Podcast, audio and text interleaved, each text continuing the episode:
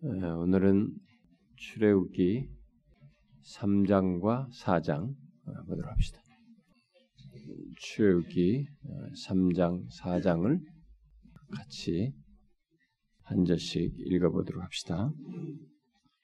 모세가 그의 장인 미디안 제사장 이드로의 양떼를 치더니 그 떼를 광야 서쪽으로 인도하여 하나님의 산 호렙산에 호렙에 이르러 여호와의 사자가 떨기나무 가운데서부터 나오는 불꽃 안에서 그에게 나타나신 그가 보니 떨기나무에 불이 붙었으나 그 떨기나무가 사라지지 아니하.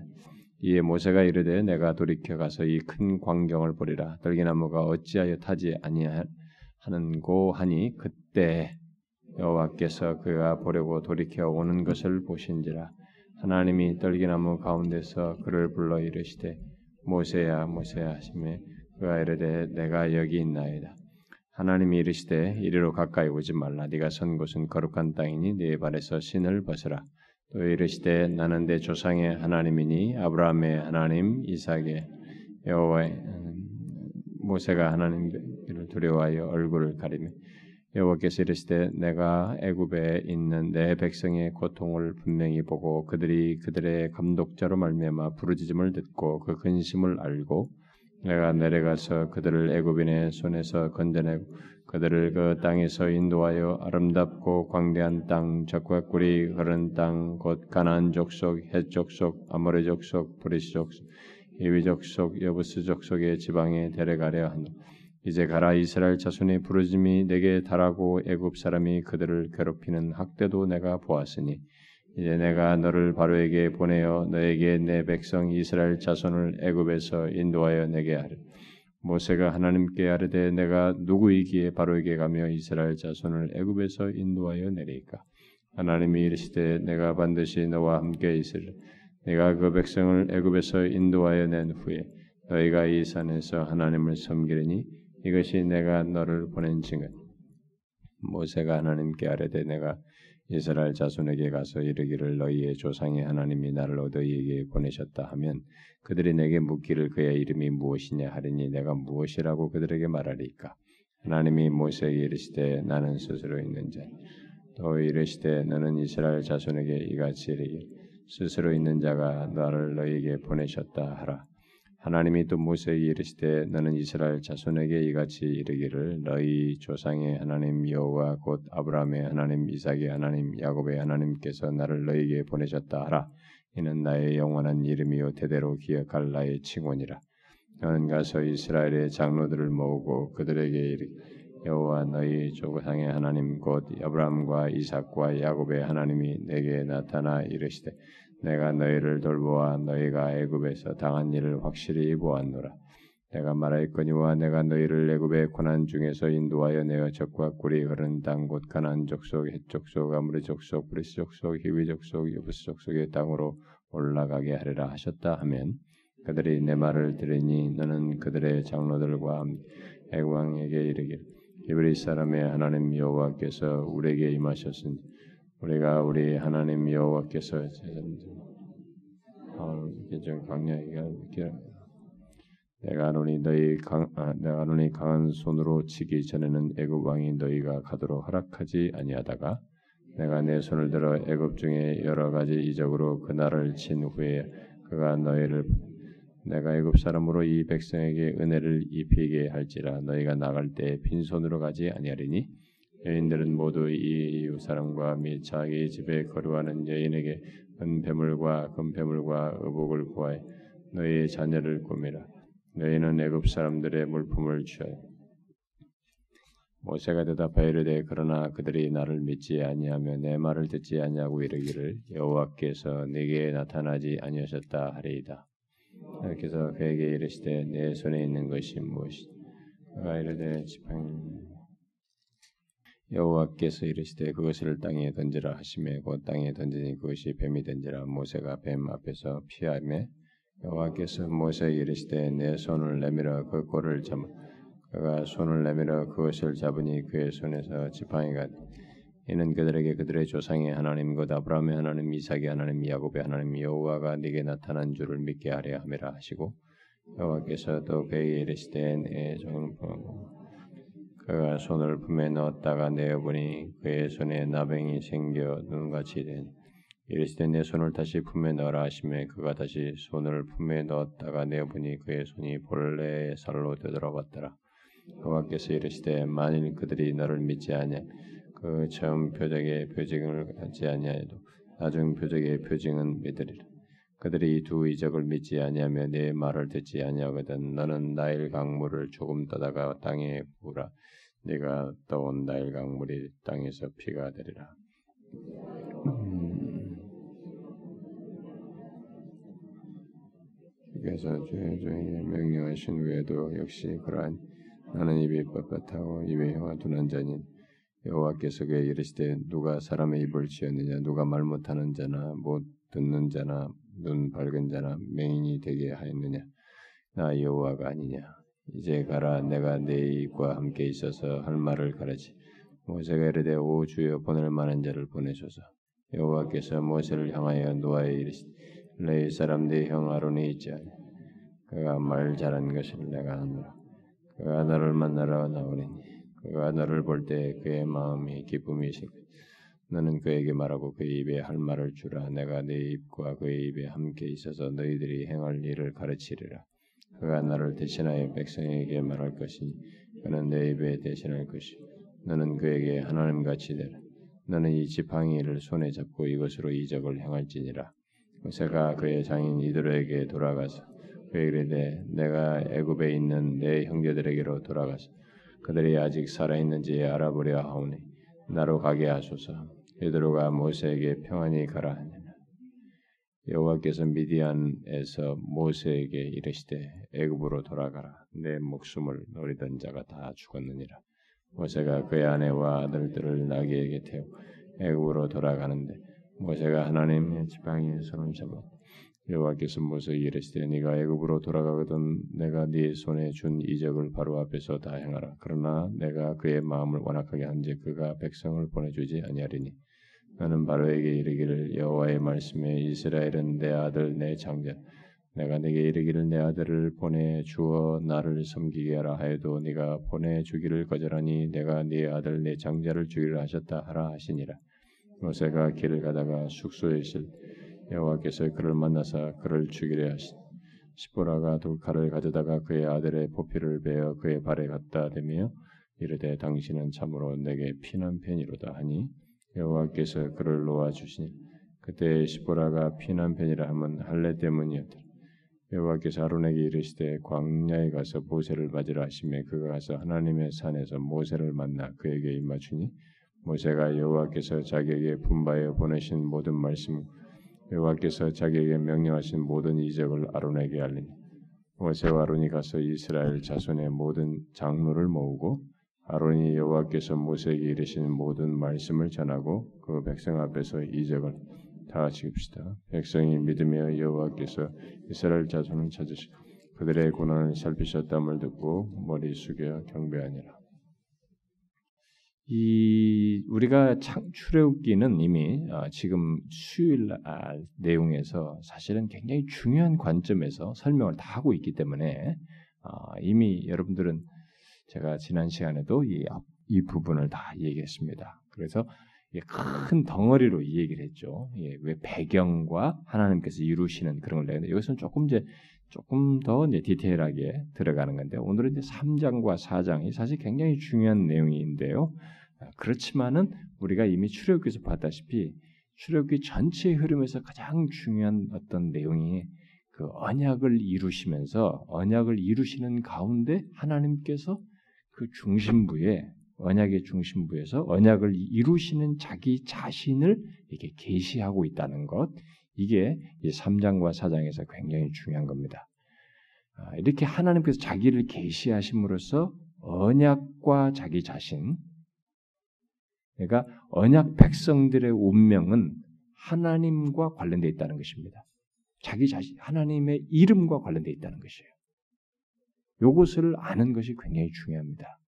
여러분과 저에게 있어서도 여러분의 저의 모든 것의 중요성은 존재나 구원이나 우리의 삶의 모든 것의 가치는 우리에게 하나님의 이름이 결부되어 있다는 것입니다. 언약 가운데 예, 그것을 여기서 중대하게 예, 계시하시고 그걸 어, 기술한 내용이 여기 3장과 4장이라고 보면 됩니다. 음, 이제 3장을 통째로 3장 어, 1절부터 4장 17절까지 어, 내용을 연결시켜서 모세를 하나님께서 부르시는 내용을 보도록 합시다. 자, 모세가 아, 이 자기 동료를 살인하고 아니, 아니 동료를 핍박하는 예굽 사람을 살인하고 피하여서 아, 미디안에 에, 가 있게 됐죠. 근데 거기서 한참 세월을 보내죠. 어? 한참 세월을 보냅니다. 거의 40년 가까운 세월을 보내게 되는데 한참 세월을 보낸 뒤에 하나님께서 어, 자기 백성들을 기억하시고 조상들에게 언약하신 것을 생각하셔서 그 언약을 지키시기 위해서 어, 자비하심으로 그들을 돌아보시는 어, 이제 그런 시점에 이르게 되죠. 그래서 이스라엘 백성들에 대한 어떤 압박의 기간이 차고 어, 약속을 이룰 때가 이르러서 하나님께서 야고 어, 아브라함에게 이제 400년 만에 돌아오려고 그랬죠. 네, 그런 약속의 때가 다 이르렀죠. 그래서 하나님께서 이스라엘 백성들을 자녀 삼으신 것, 어, 양자 삼으신 것은 양자 삼으신 것이 바로 이게 여기서도 좀 이따 우리가 아까 읽었었죠. 뭐 3장에서 내 아들이다. 이게 내 아들, 내 장자다. 어? 라고 말한 내용이 아까 나왔었죠. 그 4장 22절. 사실 이 구절은 굉장히 중요한 구절이에요. 음, 제가 수요일날 얘기하면서 하나님께서 이전에 사용하지 않던 이런 호칭으로 이스라엘 백성들을 부르셨다고 했는데 아, 굉장히 중요한 이스라엘은 내 아들 내 장자라 이렇게 말씀하셨어요. 하나님께서 이스라엘 백성들을 자 이게 양자로 삼으신 자녀로 삼으신 것은 이스라엘이 이제 하나의 민족으로서 그의 언약을 깨달아 알기를 원하셨기 때문입니다.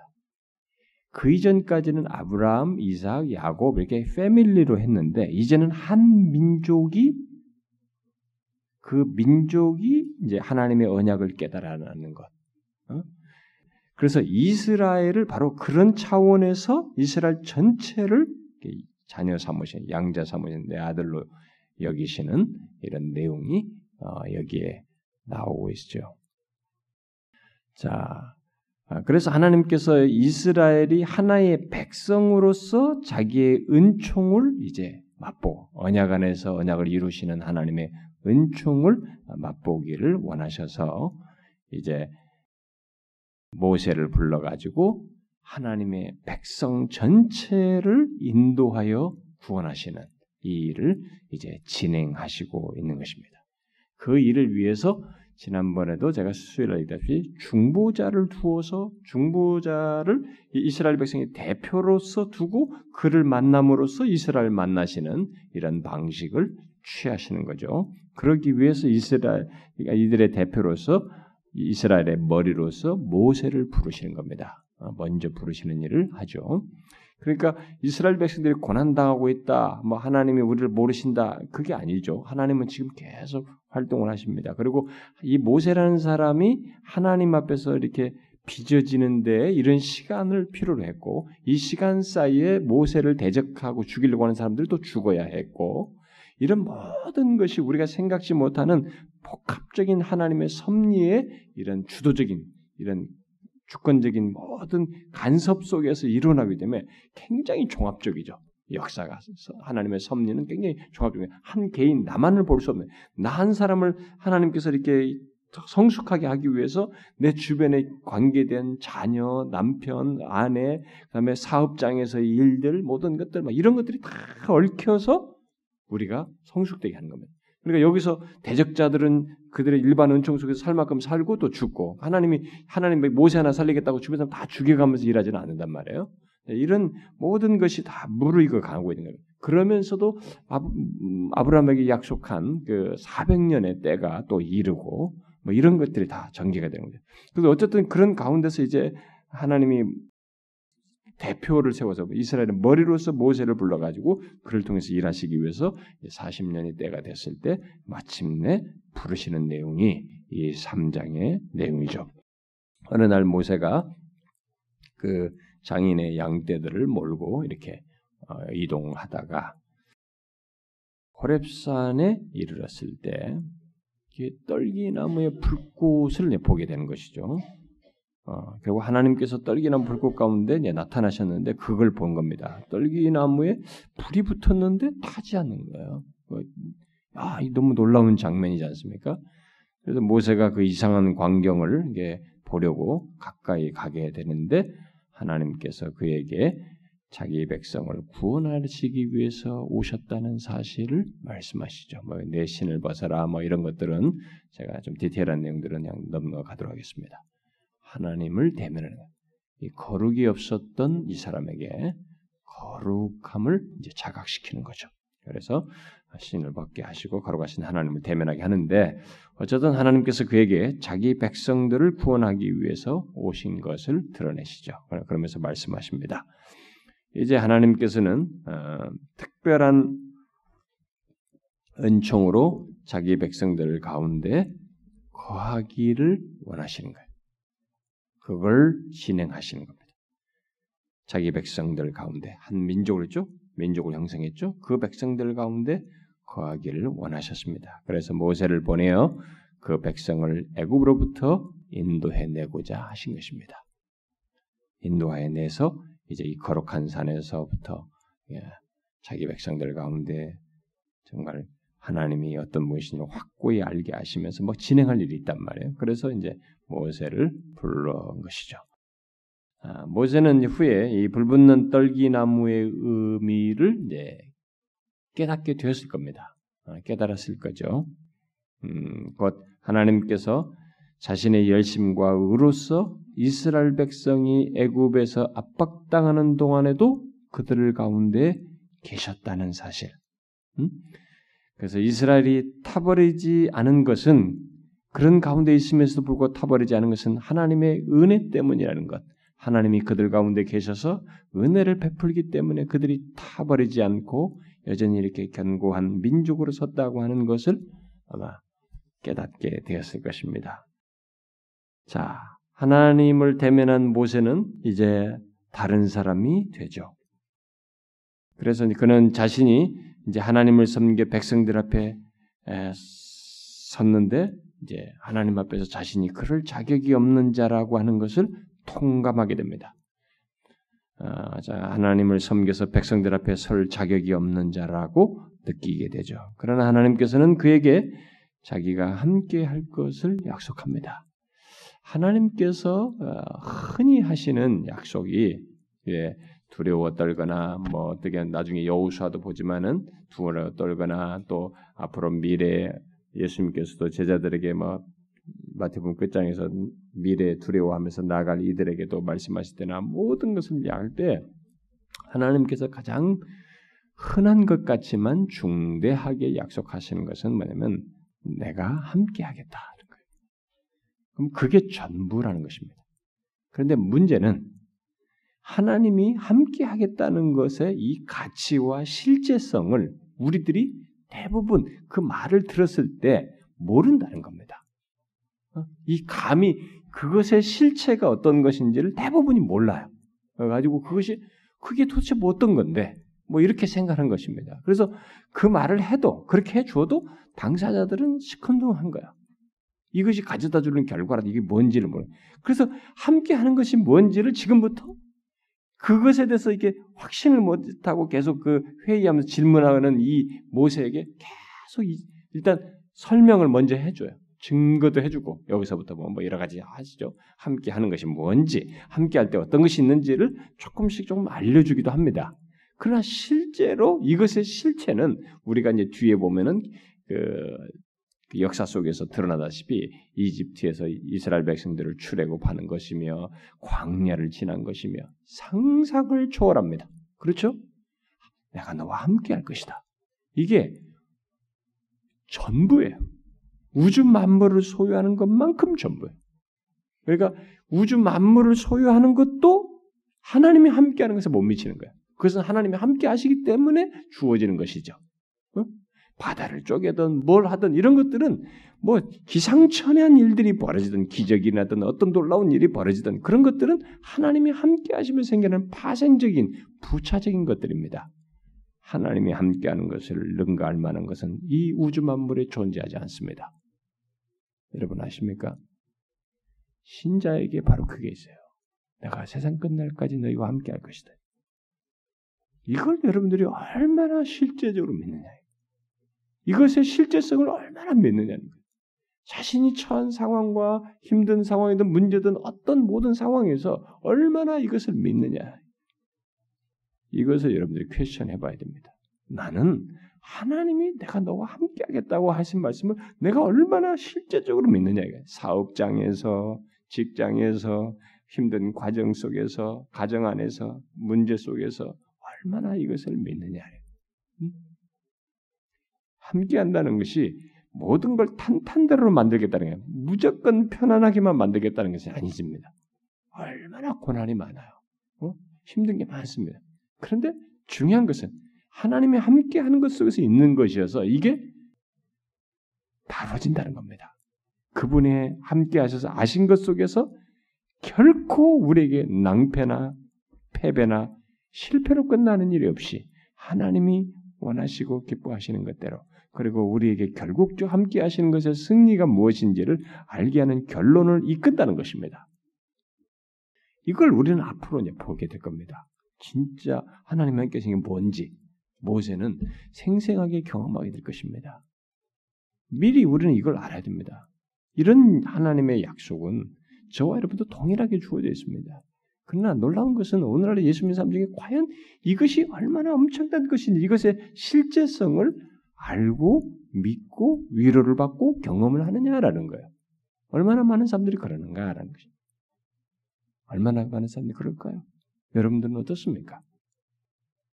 하나님의 이 약속을 믿어야 됩니다. 내가 너와 함께 할 것이다. 그리고 이스라엘의 구원이 분명히 성취될 것이라는 것을 보여주시기 위해서 하나님께서 그 증거로 너희들이 돌아와서 이 네가 있는 곳 이 신의 산에서 호렙산에서 이곳에서 나를 섬기게 될 것이다. 그게 증거다. 두고 봐라. 이렇게 말씀하시는 거죠. 이곳에서. 그러니까 상상해봐. 자기는 그 실체가 없는 거예요. 근데 그 많은 백성이 지금 내가 서 있는 곳에 와서 이곳에 와서 하나님을 섬기게 될 것이다. 신의 산에 와서. 그걸 주님께서 성취될 것의 증거로 말씀하십니다. 그래서 여러분 하나님의 말씀의 미래 시제는요. 이 히브리식 그 표현으로 믿으셔야 됩니다. 제가 옛날에도 그런 표현을 말했죠.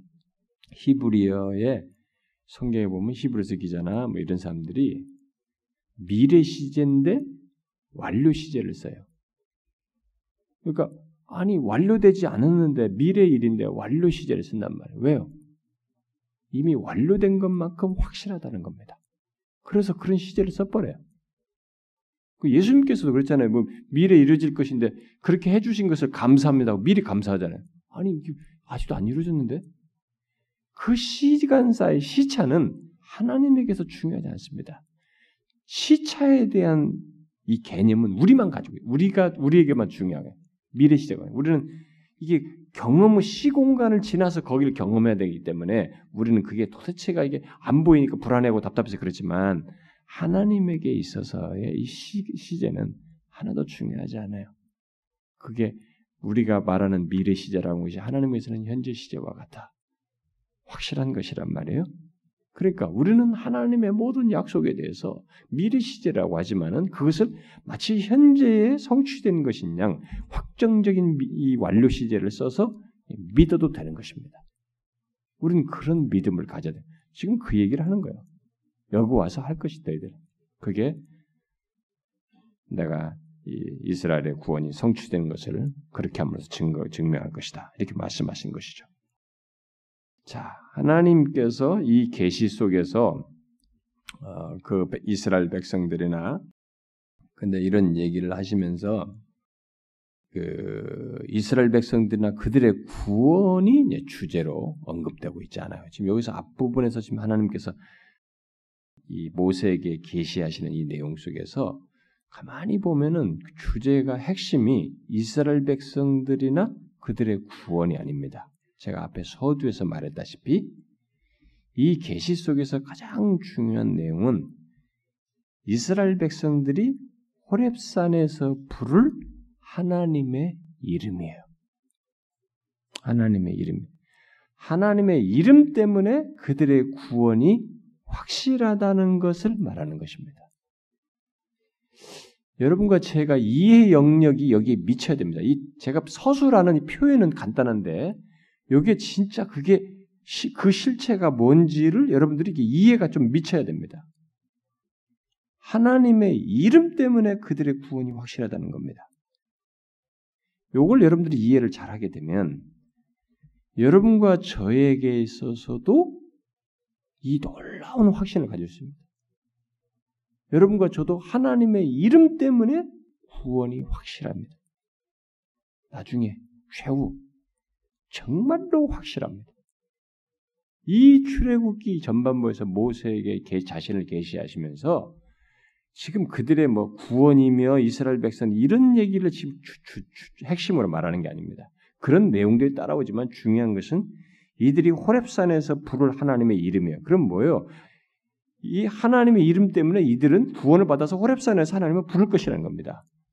하나님의 이름 아래서 이들이 구원을 받고 호렙산에 오고 이런 모든 것이 다 포함된 겁니다. 그래서 그들의 구원은 너무 확실하다는 것입니다.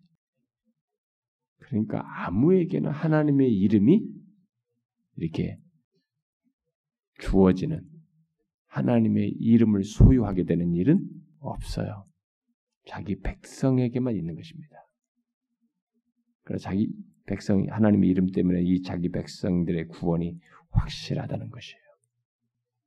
이스라엘 백성들이 시내산에서 하나님을 섬기리라는 예언이 모세에게 증거된 것도 바로 이제 그런 이유에서 얘기하는 것입니다. 자, 그때 모세는 하나님께 아, 자신이 백성들에게 알려줄 이름을 묻죠. 하나님은 자기의 이름을 이제 야훼로 나는 스스로 있는 자라고 여호와라고 나는 스스로 있는 자라고 대답을 하십니다. 자, 이 말씀, 이, 이 호칭에 예, 자기 이름으로 말씀해 주신 이 내용에 대해서는 제가 그동안에 여러 차례 말했습니다만은 아, 나는 스스로 있는 자이다. 뭐 이걸 뭐 번역을 어떻게 될지 여러 복잡한 번역들을 합니다. 뭐 가장 일반적으로는 I am who I am으로 이렇게 합니다. 그래서 이걸 나는 스스로 있는 자다. 어떤 사람은 문자대로 나는 나다. 예? 내가 곧 그니라. 이렇게 말을 할 때 나는 그이니라 이런 식으로 돼. I am. 예수님께서도 I am이다. 나를 I am. 이렇게 성경 하나님을 자기를 I am 이렇게만 말한단 말이에요. 그래서 이게 참 이 하나님의 이 이름으로 굳이 뭐 이게 이게 하나님을 전체를 묘사할 수 있는 이름은 될 수 없지만 어떤 특성을 가진 이름으로서 어, 성격을 나타내는 이스라엘 백성들의 언약을 지키는 것과 같은 문맥 속에서 이 이름으로 주셨단 말이에요. 그런데 이 말 속에서 우리가 이제 느, 처음 느끼게 되는 것은 뭐겠어요? 일단 이 이런 이름을 준 것에서 우리가 느낄 수 있는 것은 하나님께서는 음? 이 이런 식의 이름을 주음으로써 결국 뭘 시사할 수 있는 첫 인상으로서 줄 수 있는 게 뭔지를 우리가 생각해 봐야 되겠죠. 그게 뭐겠어요? 하나님께서는 자기 외부의 그 어떤 것에서도 지배받지 않는 바로 자기 자신이다. 나는 나다. 라고 하는 것이에요. 응? 자기 외부의 그 어떤 것에도 지배받지 않으셔요. 그는 자기 백성이 죽어 마땅함에도 불구하고 그런 조건을 가지고 있음에도 불구하고 주권적인 은혜로서 그들을 택하셨고 또 그들을 구원하시는 주권적으로 구원하시는 그런 분이시다라고 하는 것을 이런 이름 속에서 드러내죠. 그러니까 그 이 이름은 하나님께서 자기 외부의 어느 것에도 지배받을 수 없기 때문에 그 말은 결국 영원토록 불변하시다고 하는 음? 영원토록 불변하신 자라는 것을 말하기도 하고 또 자신이 맺은 언약에 신실하잖아요. 음? 신실하시고 신실할 것이고 그의 은혜는 그의 백성들의 죄, 죄에 지배당하지 않는다는 것을 가르쳐 주는 것입니다. 그들을 구원하는 데 있어서 그들에게는 결함이 있어요. 죄가 있습니다. 그럼에도 불구하고 그들의 죄에 하나님께서 그들을 은혜로 구원하고자 하는 이것이 꺾이지 않는다는 거예요. 나는 스스로 있는 자로서 이 일을 한다. 그러니까 그분의 은혜는 그들의 백성들의 죄를 넘어선다는 것이 그것에 의해서 지배당하지 않는다는 것을 시사하는 것입니다. 너무 이 문맥 속에서 알려준 이 이름의 내용 시사하는 바는 너무 황송하고 놀랍고 경이롭습니다. 결국 하나님께서는 이스라엘 백성들로 하여금 자신의 주권적인 은혜로 말미암은 언약 안에서 자기와 함께 살게 할 것이다. 음? 음, 그런 것을 시사하는 거죠. 그리고 그들의 죄도 자신의 은혜를 꺾지 못할 것이다. 라고 하는 것을 이 이름을 통해서 계시한다고 볼 수 있겠습니다. 자, 이제 이스라엘 백성들은 그들의 세월을 통해서 이제 이 하나님을 경험하면서 알게 되겠죠. 하나님을 아는 것을 이제 배우게 될 것입니다. 바로 이 하나님을 아는 경험들을 더 풍성하게 갖게 되겠죠. 아, 진짜 그렇구나. 하나님은 정령 그러신 분이시구나. 라는 것을 배우게 될 것입니다.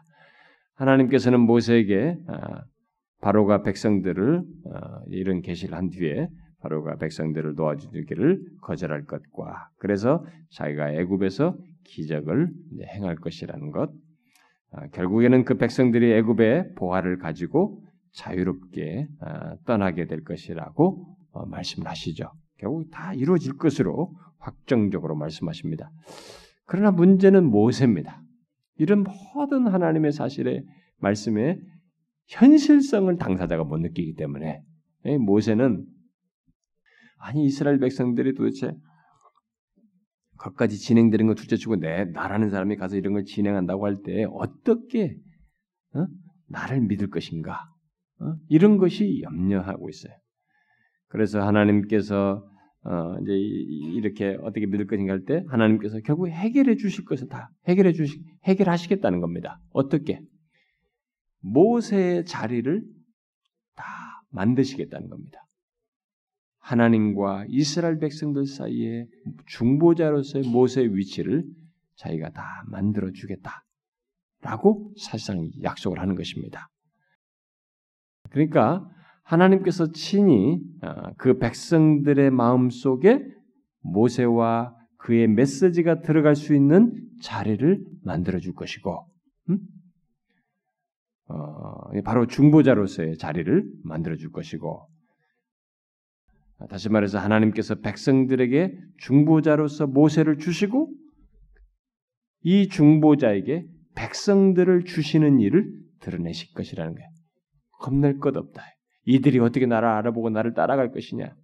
네 메시지를 그들이 받을 것이고 너에게 백성들이 이렇게 주어지는 이 중보자로서의 위치를 내가 이룰 것이다. 이 큰 민족을 그렇게 하려면 이거 하나님께서 이런 하시는 일을 하지 않으면 안 되는 거예요. 하나님께서 그 일을 하시겠다는 겁니다. 그러니까 하나님의 일이라고 하는 것은 우리의 계산을 넘어서요. 그래서 하나님의 일을 한답시고 하나님의 말씀을 믿지 않거나 하나님을 믿지 않는 사람들은 좀 미안하지만은 이게 교회 결정하는 데 기여하면 안 됩니다. 여전도에든 뭐 여러분의 기관에서든 또 나중에 무슨 교회 재정부에 들어와서든 뭐 중직자가 되든 뭐 당회원이 되든 장로가 되든 간에 하나님이 하실 일을 자기 인간의 생각과 계산 수준에서 멈추는 사람은 거기서 말할 자격이 없어요. 그런 사람들은 자격이 없습니다. 하나님이 하실 일이 이 하나님의 백성 세계 속에는 막 절대적 비중을 차지합니다. 우리의 능력과 이 비중으로 하나님 일을 하는 것이 아닙니다. 어? 그래서 교회에서 어떤 일을 기, 결정하고 뭐 사업을 결정하고 뭘 하는데 막 그다없이 무슨 어디 자기 직장에서 일하듯이 계산이나 했었고 그 계산 지방에서 하는 꼭 그 살림하는 수준으로 하는 사람들이 있어요. 그런 사람들은 하면 안 돼. 관여만. 그 정도 수준이거든 입을 다무는 게 주의 일에 자기가 도움을 주는 것입니다. 그러나 우리들의 경험 세계 속에는 그런 게 있거든요. 우리들의 사고방식과 형성된 것은 그 수준을 가지고 있는 것입니다. 그러니까 그 수준을 가지고서는 주의 일에 뛰어들면 안 되는 것이에요. 모세가 염려하는 이 영역은 상상할 수 없는 한 전체 민족이 아니 40년 동안 떨어졌는 이 사람을 어떻게 하나님이 인도할 때를 믿고 자기 말을 믿으며 그들이 어떻게 따라오겠어요? 그들에게 네 말이 들어갈 자리를 내가 마련해주고 너에게 백성들을 주겠다는 거예요. 이 자리를 마련하게 돼. 하나님이 하시겠다는 겁니다. 교회 하나님의 백성 공동체는 이렇게 하나님이 하시는 눈으로 보이지 않는 엄청난 역사, 큰 덩어리 역사가 막후에 있습니다. 그걸 보고 결정하는 거예요. 그걸 보고 믿음으로 행하는 것입니다. 네? 이건 못 보고 계속 계산이나 두들기고 말이지. 인간적인 수준의 생각이나 말하게 되면 그런 사람은 자격이 없어요. 미안하지만. 음, 저는 진짜 나중에 그런 데서 교회 기여할 때 그런 수준에 머물면 제가 정말로 그 사람에게 권면해 줄 겁니다. 지금 당신은 제가 볼 때 바르지 않습니다. 뭐 무슨 말을 하든 뭐 상처받았는데 어쩌는 소리 하든 간에 저는 그런 말 꼭 해주고 싶어요. 하나님의 일은 하나님 방식으로 하는 겁니다. 여러분의 계산 방식으로 하는 게 아닙니다. 이 일을 주께서 약속하시고 있는 거예요. 그런데 이와 똑같이 하나님께서는 그리스도를 끼고 하나님과 우리 사이에서 그 일을 하십니다. 우리 마음 속에 우리의 중보자 되시는 그리스도를 위한 자리를 마련하시고 그래서 우리들이 예수 그리스도가 중보자라는 걸 하나님을 하나님께 나아가는 중보자라고 하는 것을 우리가 수용하게 해야 돼. 어떻게 그분을 나의 구원자요 이 중보자로서 받아들일 수 있는가? 이 자리를 우리들의 마음 자리에 그의 백성들의 온 백성들의 그 마음 속에 중보자 되신 그리스도를 위한 자리를 하나님이 마련하시는 거예요. 이 모세를 위해서 마련하듯이 똑같이 일을 하시는 것이죠. 그래서 우리 모두가 예수 믿는 자들이 다 예수 그리스도를 구주로 중보자로 그분의 이름으로 하나님께 아뢰는 대상으로 다 믿고 있는 것이죠. 또한 우리를 그에게 주시는 거죠. 어? 그래서 우리가 다 그분께 그리스도께 그를 따르는 것입니다. 이와 똑같은 모습이 이제 모세는 모형이고 원형은 그리스도에게서 드러나게 되는 것이죠. 그래서 하나님께서는 중보자로서 이제 모세의 소명을 증명할 수 있도록 세 가지 표적을 주시죠. 그래서 그는 지팡이를 던져가지고 위험한 뱀이 되게 하고 또 그 뱀을 다시 어, 잡으면서 잡음으로써 축복의 도구인 어, 지팡이로 변하게 하는 할 수 있게 하셨고 또 그는 손을 이렇게 넣다가 품에 넣다가 뺐는데 손이 완전히 문둥병이 걸리는 나병이 걸려가지고 이렇게 희게 되다 나오는데 그러니까 질병과 저주를 부를 수 있고 또 그 저주를 축복과 생명으로 바꿀 수 있는 이런 기적을 하게 하죠. 더 나아가서 모세는 애굽 사람들이 신으로 숭배하였던 나일 강물을 피로 변하게 할 수 있게 하셨죠. 이것은 애굽을 그 우상과 함께 멸할 것이라는 의미이기도 한 것입니다.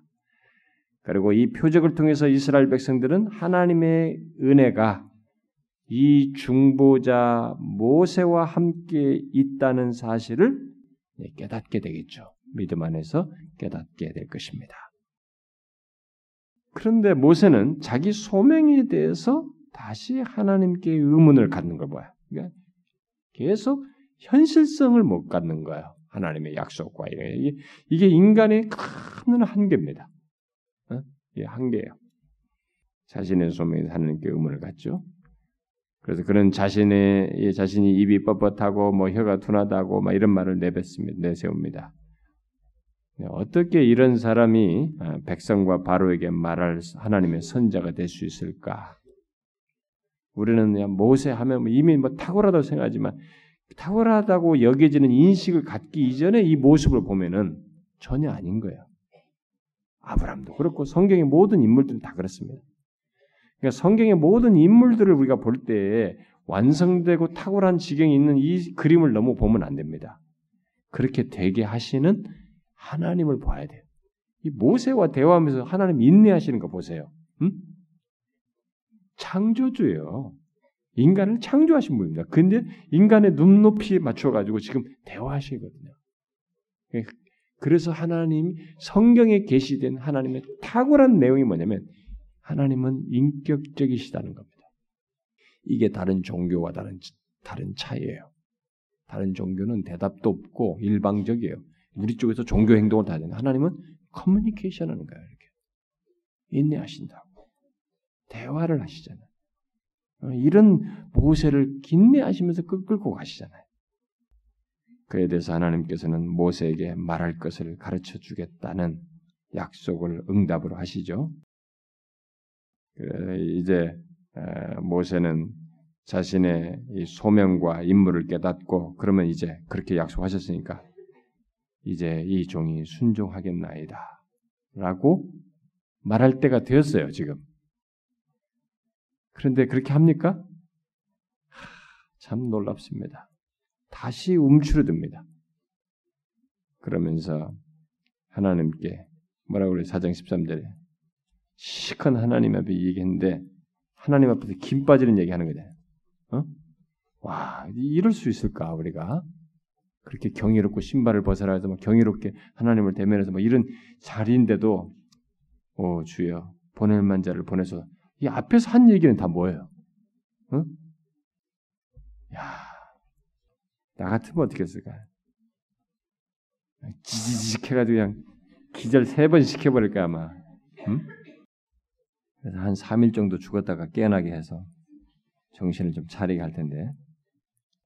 아, 놀랍습니다. 물론 하나님은 노하시죠. 그러면서도 멈추지는 않습니다. 하나님께서 노하시며 모세에게 아론이 너를 대신해서 말할 것이라고 하시면서 임무를 그대로 수행하라고 권하시죠. 그래서 모세가 마침내 중보자로 이렇게 하나님의 부름을 받아 세워져서 나가게 됩니다. 그리고 거기 17절에 보니까 지팡이를 손에 잡고 이것으로 이적을 행하라.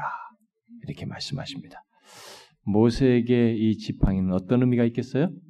바로 하나님의 임재를 의미하는 것이겠죠. 이것을 통해서 내가 너를 또 함께 일하고 있는 것을 보여라. 이게 하나님의 임재의 상징이죠. 하나님 임재를 나타내는 것이 된 거예요.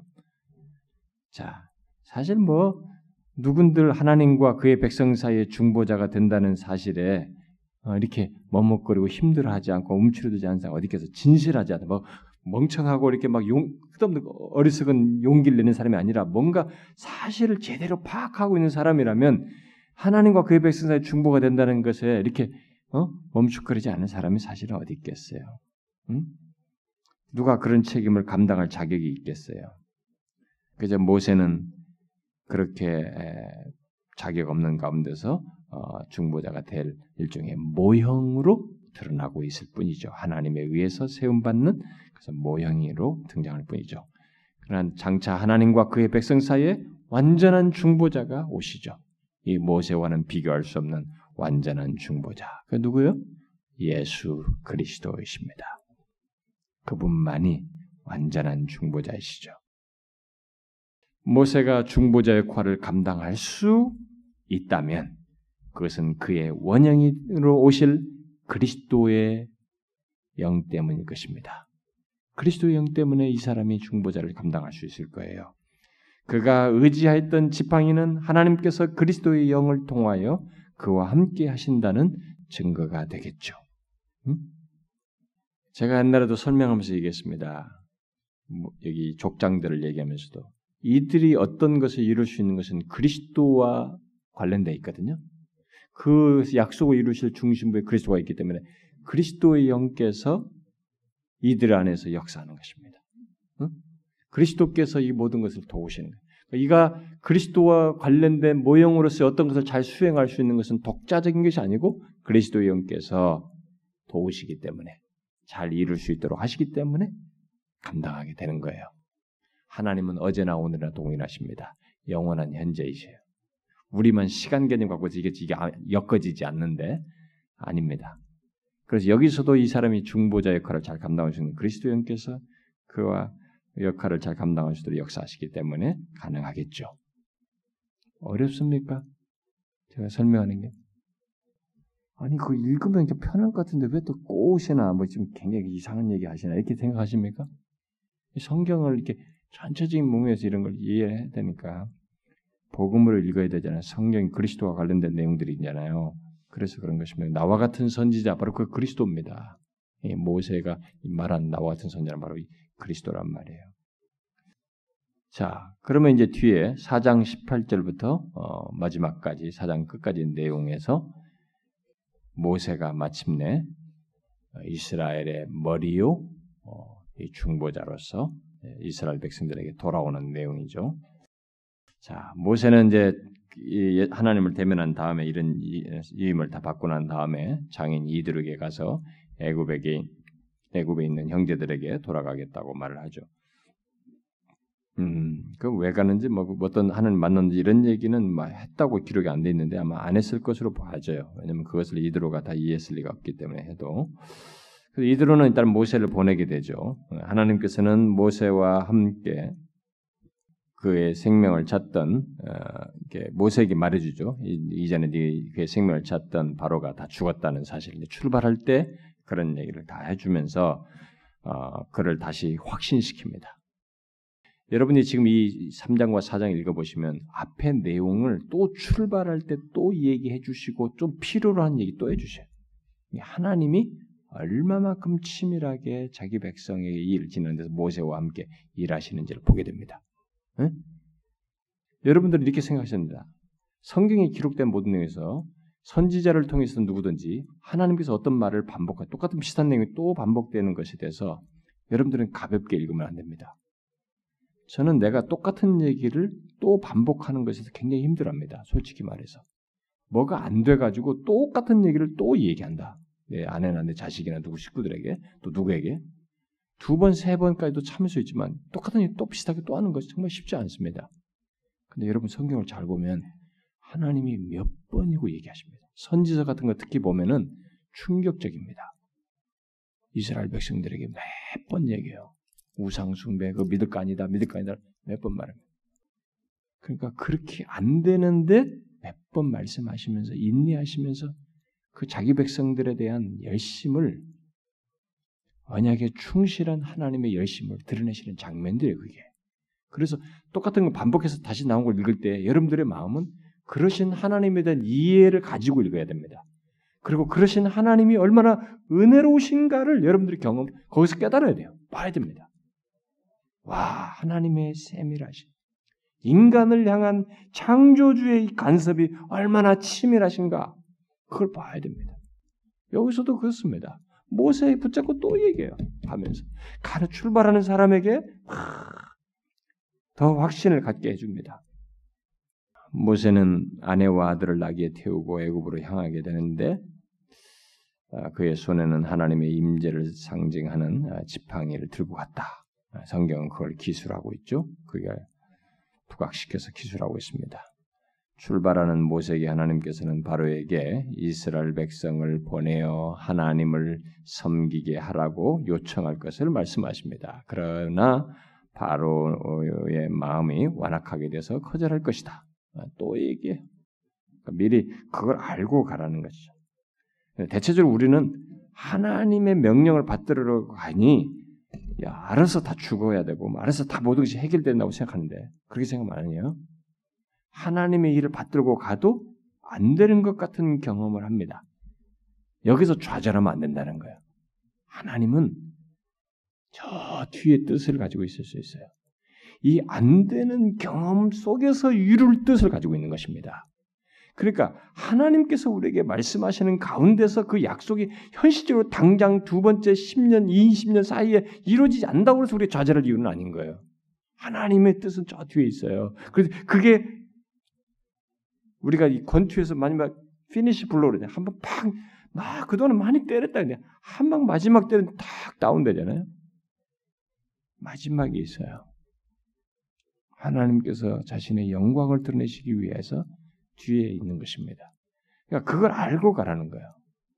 근데 하나님의 말씀인데 왜 이게 이렇습니까? 하나님께서 말씀하시는데 왜 안 됩니까? 이 왜 안 되는 것을 첫 번째 안 될 때 우리가 다 하는 거예요. 두 번째, 세 번째 몇 번 안 되는 가지고 계속 question 하나님을 반문하는 거예요. 아닙니다. 그래서 자꾸 얘기해 줘요. 거절할 것이다. 이걸 알고 가야 돼. 그때 거절할 때 모세는 바로에게 이 아까 우리가 읽었죠. 22절 읽었던 거 4장 22절 이스라엘이 하나님의 장자된 아들임을 말해라고 이 놀라운 사실을 말하라고 말씀하시죠. 장차 모든 백성을 그의 하나님의 소유로서 양자 삼으시겠다는 것.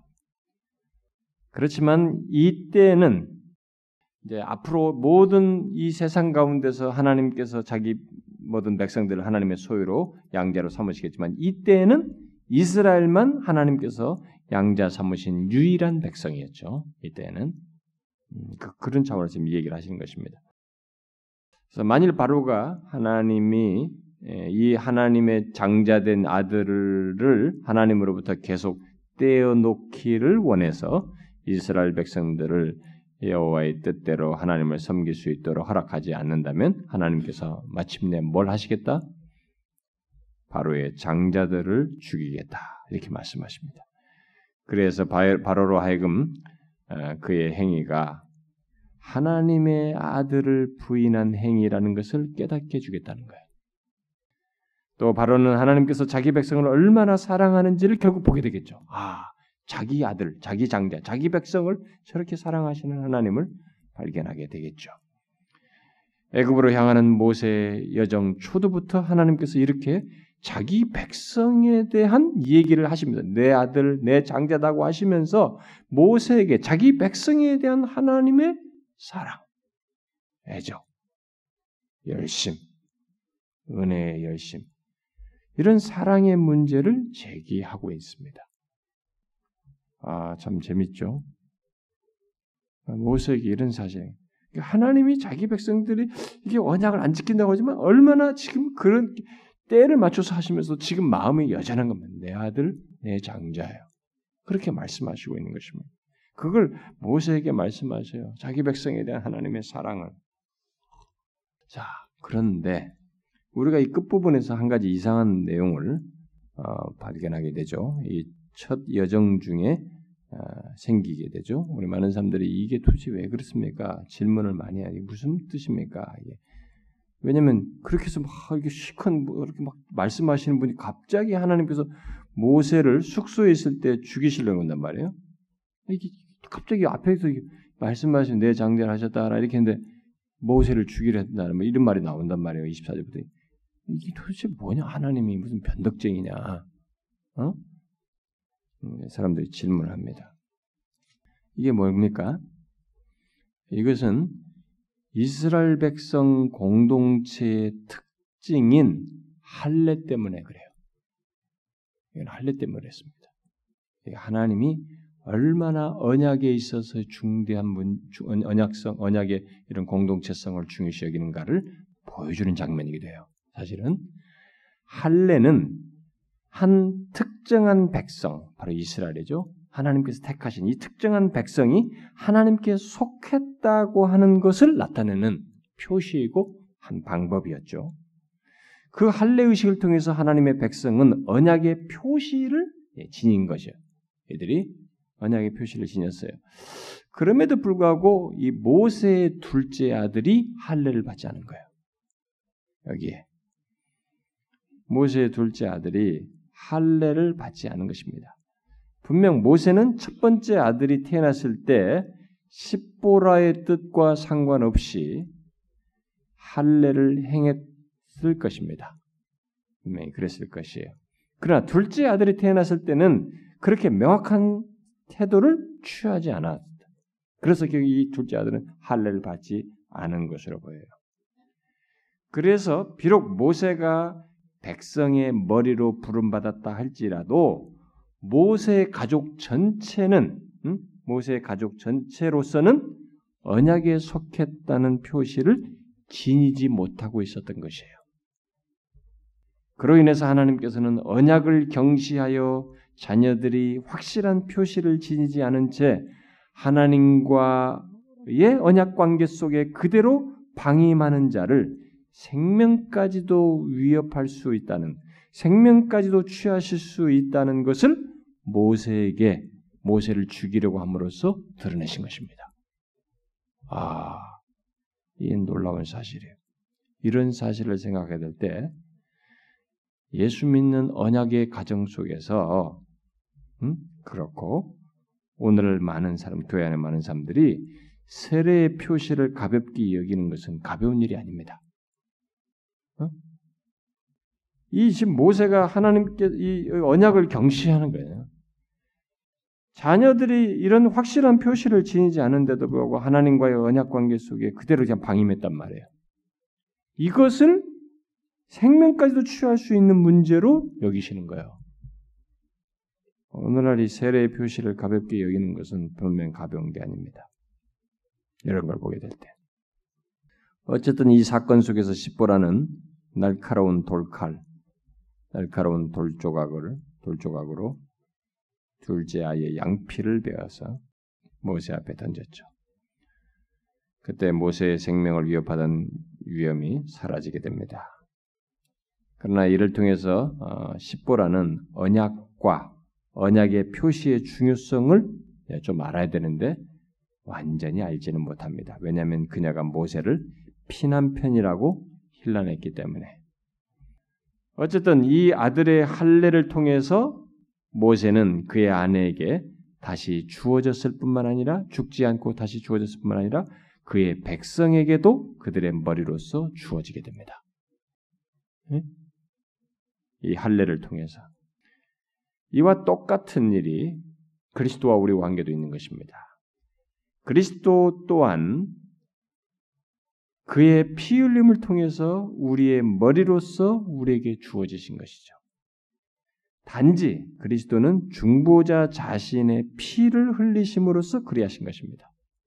그러므로 그리스도는 우리에게 피 남편이 되는 거예요. 똑같이. 자, 이 사건 이후 모세가 아내를 집으로 돌려 보냅니다. 자식들과 함께 데려가지 않아요.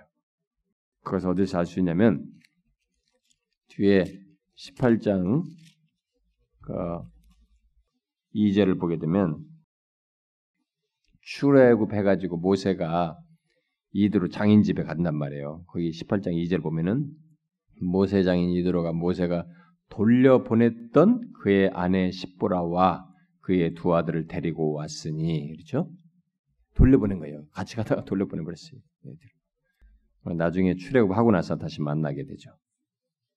그때 그는 어, 아마 이 돌려보내는 이 상황에서 어, 모세는 분명 그녀에게 아내에게 하나님의 언약과 백성의 머리로서의 자신의 소명에 대해서 어, 말했을 것입니다. 그 당시 십보라는 그러한 소명을 받은 모세의 삶에 동참할 수 없었던 것으로 보여져요. 그래서 돌려보낸 것 같습니다. 음. 모세는 홀로 그래서 길을 홀로 가게 되죠. 호렙산에서 그리고 그의 형 아론이 그를 찾아 만나게 됩니다. 와서 만나게 되죠. 그것은 하나님께서 아론에게도 자신을 계시하셔서 가서 모세를 만나라고 말씀하셨기 때문에 와서 모세를 만나게 되죠.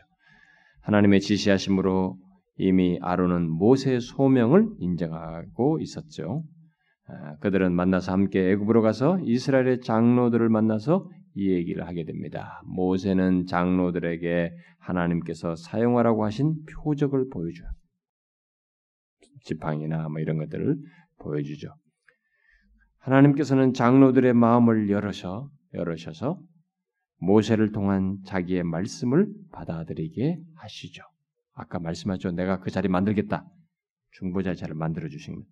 결국 모세는 그의 백성들에게 주어지게 되고 반면 백성들은 하나님에 의해서 모세에게 주어지게 됩니다. 그래서 중보자의 자리를 이렇게 갖게 하시죠. 이루죠? 이루십니다. 여러분 이러고 쉽게 되는 거 아니에요? 쉽게 되는 거 아닙니다. 이건 하나님이 하시기 때문에 되는 거예요. 네가 누군데? 아, 안 믿을 수 있어요. 근데 중보자의 자를 이렇게 이루십니다. 그래서 이들은 모세를 받아들이고 하나님께서 그들을 압박에서 구원하시기 위해서 보내신 것으로 어, 믿게 되죠. 그때 당시 그들의 믿음은 하나님께서 모세를 통해서 주실 구원에 대한 믿음 정도로 이들은 갖게 되죠. 그래서 나중에 뒤에 보지만은 뭐 모세가 말하니까 막 더 핍박을 하잖아요. 뭐 집도 주지 않고 더르장에 그렇게 어려웠을 때 그들의 믿음은 막 흔들려요. 왜? 모세를 통해서 주신 구원에만 이들이 믿음을 가졌기 때문에 그렇습니다. 하나님, 모세가 알고 있는 그 하나님에 대한 믿음이 아직 선명치가 않았어요. 그러나 중요한 사실 하나가 여기서 어, 이루어지게 되죠. 그것은 그의 백성들과 그들의 머리인 모세 사이에 이 관계가 설정된 것입니다. 중보자로서의 자리가 설정된 것입니다. 이게 이스라엘 역사에서 너무너무 중요한 순간이에요. 이 이후로 모세 말에 뭐 이스라엘 백성 따라서 광야를 지나고 같이 가는 것입니다. 그것을 이루실 이 둘 사이에서 하나님과 이스라엘 백성 사이에 이 중보자로서의 위치를 하나님께서 이 과정 속에서 다 이루시는 겁니다. 우리는 이 성경의 기록 이것이 너무 쉽게 싹 읽어 나가지만은 이런 것이 현실 속에서 벌어지는 이 일은 하나님의 없는 역사, 하나님의 놀라운 지혜와 능력 속에 개입 속에서만 이루어질 수 있는 일이에요. 실제로 우리의 삶에서도 마찬가지입니다. 하나님 우리의 삶 속에서 어떤 것이 나는 쉽게 어떤 것을 경험하고 일이 진척된 것 같지만 사실상은 하나님이 우리의 삶 속에 깊이 관여해서 주변의 모든 것들을 사람들의 마음을 여시고 이런 것들을 다 조성하셨기 때문에 이루어지는 것이 굉장히 많습니다. 이런 하나님의 일하심이 자기 백성들에게는 항상 있는 것이죠. 따르는 것입니다. 시편 23편 6절 인자하심이 정령 따르리니 그게 있는 거예요 우리에게. 그래서 우리가 인도하시는 길을 간다라고 할 정도로 어떤 하나님의 인도를 받는 경험들을 하게 되는 것입니다. 이와 같은 방식으로 하나님께서는 우리에게 우리의 머리로서 예수 그리스도를 주셨고 우리 또한 그리스도에게 주어진 것이죠. 똑같습니다. 그러나 우리는 하나님의 말씀에 의해서 그를 우리의 머리로서 구속주로서 계속 받아들여야 됩니다. 어? 이 사실을 우리도 받아들이고 따라야 되겠죠. 여러분 여기 3장과 4장에서 하나님의 일하심을 보셔야 됩니다. 그리고 하나님의 이름이 하나님의 백성들에게 그냥 있는 이름이 아니라는 것이.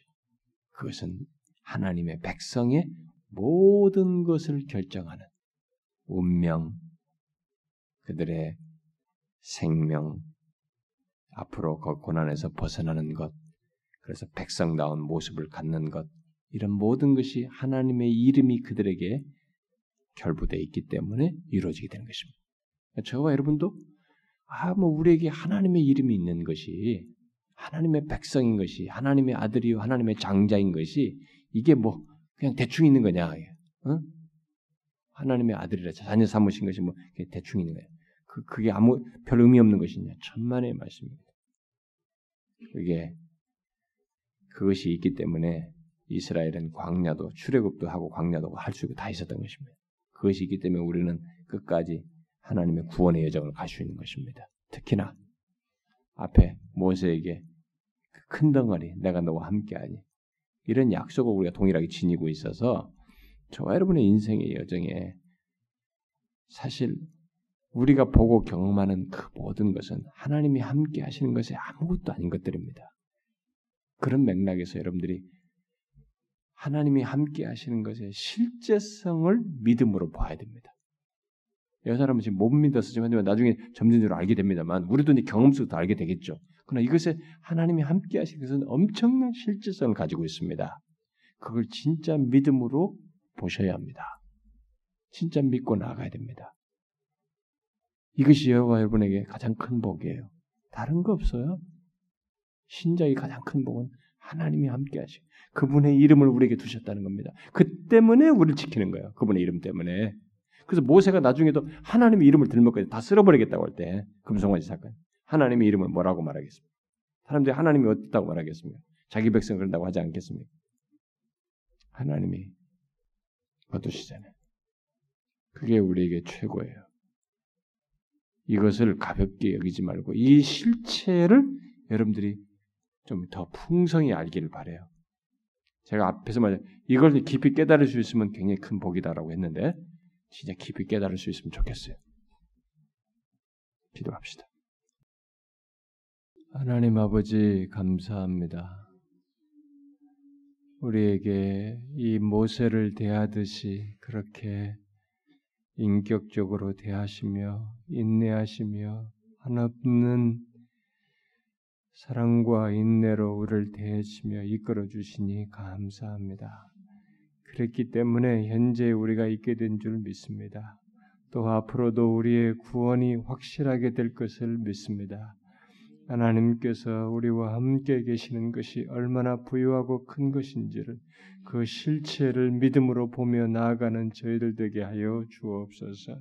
하나님의 이름이 우리에게 있는 것이 결부된 것이 그 하나님의 이름에 속한 것이 얼마나 복된지를 알고 살아가는 저희들 되게 하옵소서.